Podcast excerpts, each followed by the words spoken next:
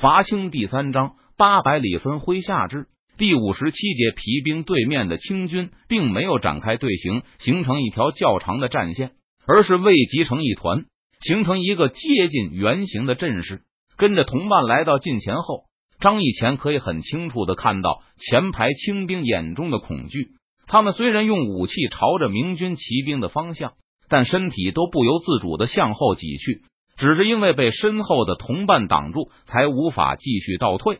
这样的情形，张义前并不是第一次见到。对方已经胆战心惊，之所以还没有立刻溃散，就是因为明军逼迫的太紧。如果明军后退一段，然后悠闲的下马休息片刻，估计这些清军就会自己逃走。只是张义前也知道邓提督时间有限，不能耐心的等清军自行撤退。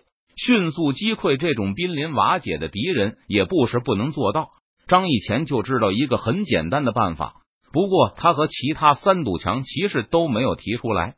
提督看到清军的样子后，邓明左右的吴越望和李延鹏都几乎同时向他建议道：“我们稍微休息一下，让几个骑手在他们镇周围转上几圈。”在卫士们看来，这些清军士兵虽然没有逃走，而是留下来原地坚守。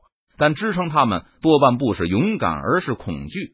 主力退远一些，让少量骑兵围着他们绕圈恐吓，多半就能让清军不停的集体旋转。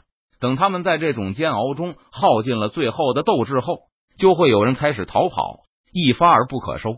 但这也不是迅速解决麻烦的办法。最好的办法莫过于用步兵向他们发起进攻。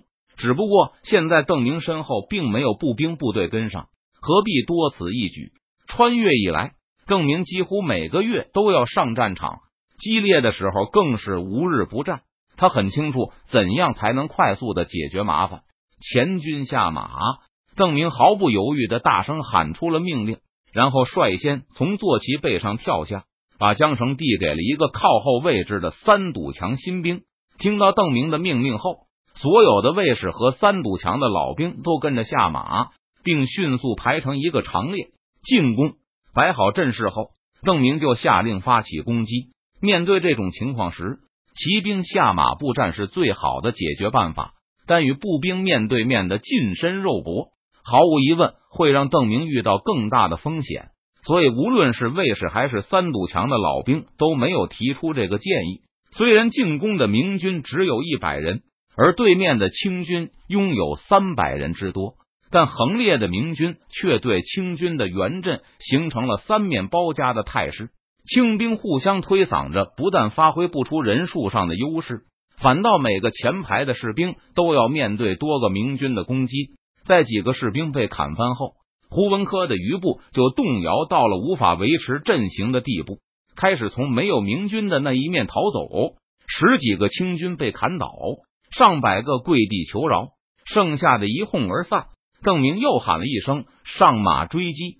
后排的骑兵涌上前来，把他们的牵着的坐骑还给下马步战的同伴，然后率先向前追击而去。邓明翻身上马后，就发现自己已经不用参与到追击中了。清军纷纷逃离道路，向高处和林中拼命逃去。这个清将还不错，邓明喘着粗气说道：“在清军全面溃败的情况下。”邓明之前遇到的好几个清将身边只剩下少量甚至个位数的亲卫了，而这位胡文科竟然还能收拢大约他麾下几成的兵力尝试抵抗。提督没事吧？吴越望策马来到邓明身边，关切的问道。刚才他看见邓明被敌人的武器击中，安然无恙。邓明微笑着回答。下马发起步战的时候，他就感到双腿有些沉重。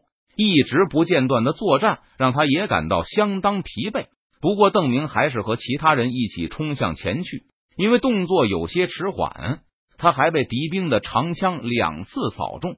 幸好通过格挡卸去了大部分的力量，再加上身上的甲胄，邓明并没有负伤。不过，对方的攻击也让邓明感到被击中的胸腹处隐隐作痛。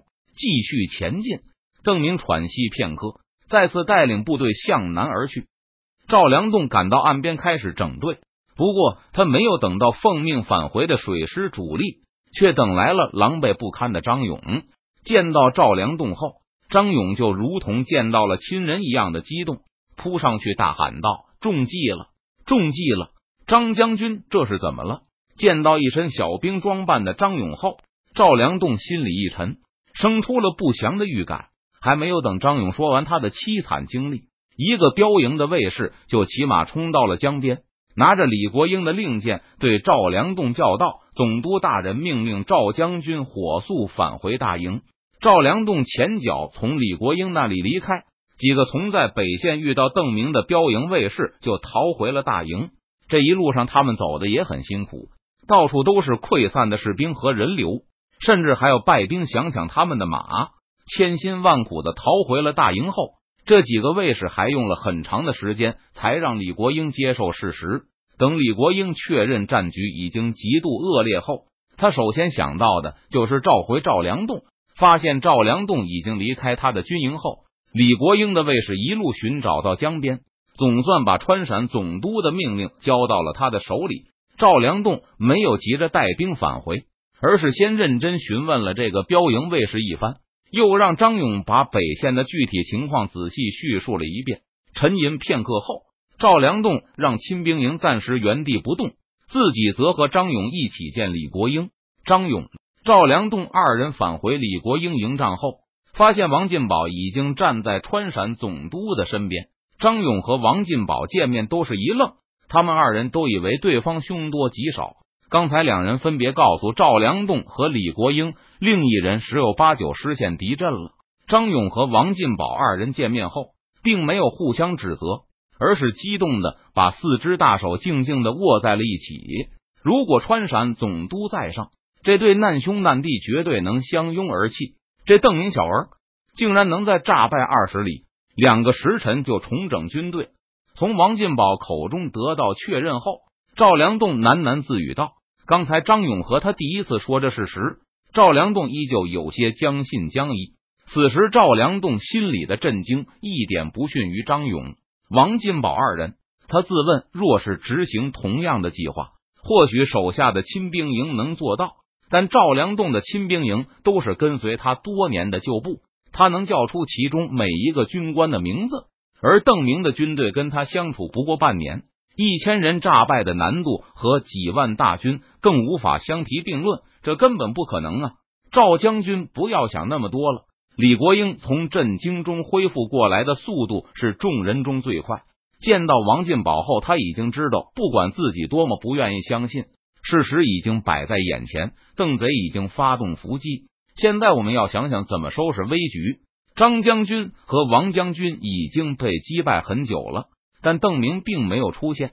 李国英无法想象四百标营甲骑怎么会被邓明一瞬间就击溃。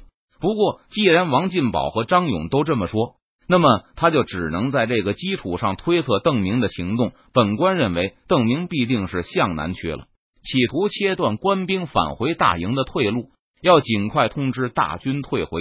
王进宝激动的说道：“邓明永不可挡，必须让大军尽快返回营地，然后坚守大营。不可！”赵良栋还没有失去理智，他急忙阻止道：“必须让大军徐徐退回。若是谣传四起，官兵不战自乱，只会更糟糕。”关闭赵将军说的不错。李国英在招赵良栋返回时，已经传令兵四出。让他们向每一个遇到的清军军官传令，但李国英并没有告诉他们真相，而是说任堂情急突围，让各军官火速带兵回营，协同围剿。而李国英眼下考虑的是，除了尽力拯救行将溃败的大军外，下一步又该如何行动？坚守大营。王进宝激动的说道：“只要确保大营不失，就可以收拢溃兵。”张勇虽然觉得危险，但和王进宝一样。也希望能为手下争取逃生时间，因此出言赞同道：“若不坚守大营，则是置上在营外的大军于死地。”此时，李国英也是迟疑不决。既然这是邓明的计谋，那明军水师返回也不过是时间问题。李国英还有些奇怪，为何迟迟不见明军水师出现在江面上？虽然不知道中路和南路此时打成了什么样子。但是李国英觉得损失惨重是一定的，邓明肯定可以通过此战获得对清军的优势。到时候明军水师和陆军都有优势，清军短期内还不用指望得到援军，就会有全军覆灭的可能。或许是到了壮士断腕的时候了，李国英心里反复冒出这个念头，但却迟迟难以下定决心。毕竟这些兵将都是李国英的部下，如果损失惨重，那李国英势力也会大减，更难以在四川坚持下去。我们应该反击。赵良栋突然提出另外一个建议：反击。张勇惊诧的说道：“向哪里反击？向最先返回这里的贼人反击。”赵良栋答道：“不管邓明是怎么做到诈败二十里的，他的部下今天仍然来回奔波了四十里之遥，而且追击我军的溃兵的时候，就算他之前的建制不乱，现在也该乱了。而且我认为他之前也应该有少许混乱，现在乱的应该更厉害一些。你认为？”王进宝激动的说道：“赵将军，你还以为邓明做不到诈败？你还说你一千披甲能打他五千？我还没说完。”赵良栋提高了音调，压过了王进宝的抗议。贼人绝对不是铁打的。早上匆匆撤退，然后全速追击我军败兵。他们看似强大，其实也已经是强弩之末。我们完全可以打败他们，就算不能反败为胜，也能战个平手，让我们能够收拢溃兵，从容退回重庆。无论张勇还是王进宝都不同意，因为这就意味着清军要做最后的孤注一掷。如果再次败阵，那连守住大营都会成问题，根本不要守。若是不胜，就得赶快跑。赵良栋没有任何心理负担的叫道：“若是邓明大军返回，而我们不敢出战，那他绕到我们后面扎营，堵住退路怎么办？我们还是只能抛下所有的府兵，乘船逃跑，然后被贼人的水师一直追杀到重庆城下。若是不能击败贼人。”我们就要毫不犹豫的逃走，别想什么收拢溃兵了。张勇、王进宝和赵良栋争吵起来，李国英一直默默在边上旁听，最后咳嗽了一声，让三个将领安静下来。正如赵将军所说，留在此地实在太危险了。李国英当着三个将领给标营卫士下令，让水师清空一切不必要的东西，随时装载部队撤退。那还在外面奋战的官兵将士呢？张勇问道。说不定他们能杀出一条血路返回，所以我们要帮他们一把，让他们快点回来。李国英下定决心，命令所有的留守战兵披甲，空营而出，向明军发起反击。那大营怎么办？听李国英想唱《空城计》，张勇急忙指出，不远处还有人堂在虎视眈眈，只能赌一把。本官赌邓贼给他下的命令是堵截我军退路，而不是攻打我的大营。只要我们能出其不意的击退邓贼的伏兵，哪怕是烧错贼人，就能让任堂更不敢妄动，要全力以赴保卫邓贼的大营。如果反击不成的话，李国英苦笑了一声，望向赵良栋：“如果我们连强弩之末的邓贼都无法烧错，那留在这里不是等死吗？